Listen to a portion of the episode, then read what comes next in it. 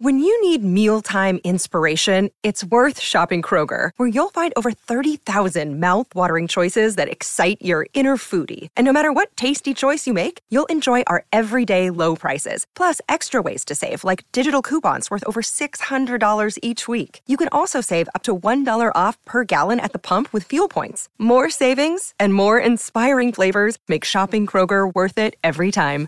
Kroger, fresh for everyone. Fuel restrictions apply.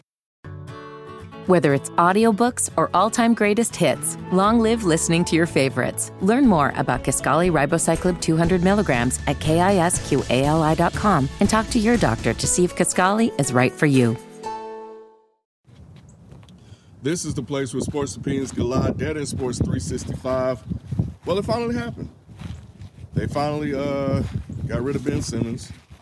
Hey, oh yeah, that's better. They finally got rid of Ben Simmons. The Nets finally got rid of James Harden. Uh, apparently, he was starting to show out again, and we know how he do, uh, telling the Nets he's not going to resign, um, privately expressing his discontent with the team, etc., etc. Stephen A. reported that the deal wasn't going to happen because Kyrie may come back and blah blah blah blah blah. He was wrong, just like I was wrong. I didn't think the deal was going to happen either, uh, but it did. So here we are. KD talked to uh, Ben Simmons, so we'll see where that go. And uh, that's it. So um, we have a full recap tonight and an evaluation of what just took place, of course. So make sure you guys tune in at 9 p.m. for that. But um, my quick thoughts are that um,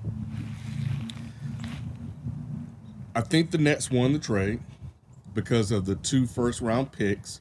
Now, granted, if the if the Sixers are successful, those late round picks won't necessarily matter. But for the Nets, it's assets or whatever.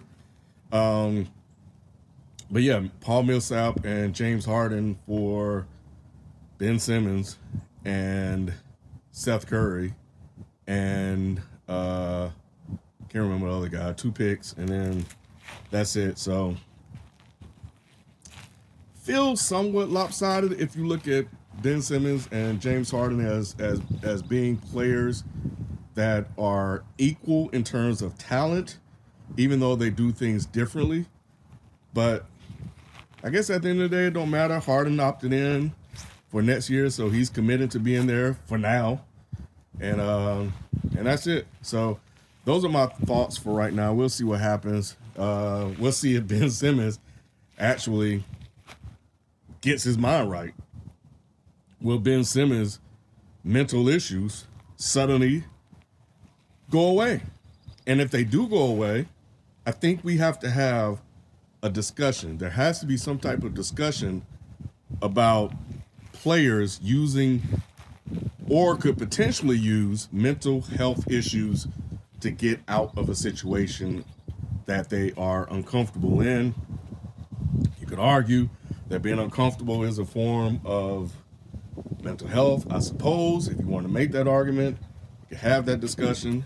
But I think that if Ben Simmons all of a sudden plays this year in a week or two, two days or whatever, we got to look at that, man, because that ain't going to be right to people that really, really um, have those issues.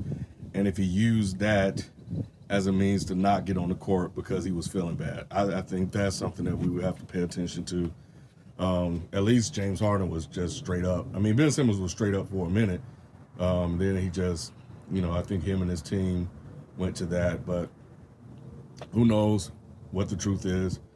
And I guess we'll find out in the coming weeks if he steps on the court with KD. But if KD and Ben Simmons talked, it sounded like he fine. It sounded like he about to get off the couch.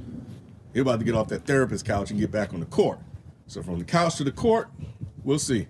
But tune in, man. 9 p.m. We'll have a full recap of the trade deals that were made. Kristaps Porzingis going to, uh, well, basically no longer being in Dallas. How is that going to affect things for Spencer Dinwiddie, Dinwiddie, whatever? How does that affect things? How will he play along with Luka Doncic and uh, all the other deals, Ibaka is no longer in LA as a Clipper. So they made some moves. So yeah, we got some things to talk about. We'll have it all tonight, 9 p.m. Tune in. Make sure you guys hit subscribe. YouTube.com slash Sport. Subscribe to the button, hit the like button, hit the thumbs up button, hit all that stuff, man. And I'll catch you guys then. I'm out. Peace.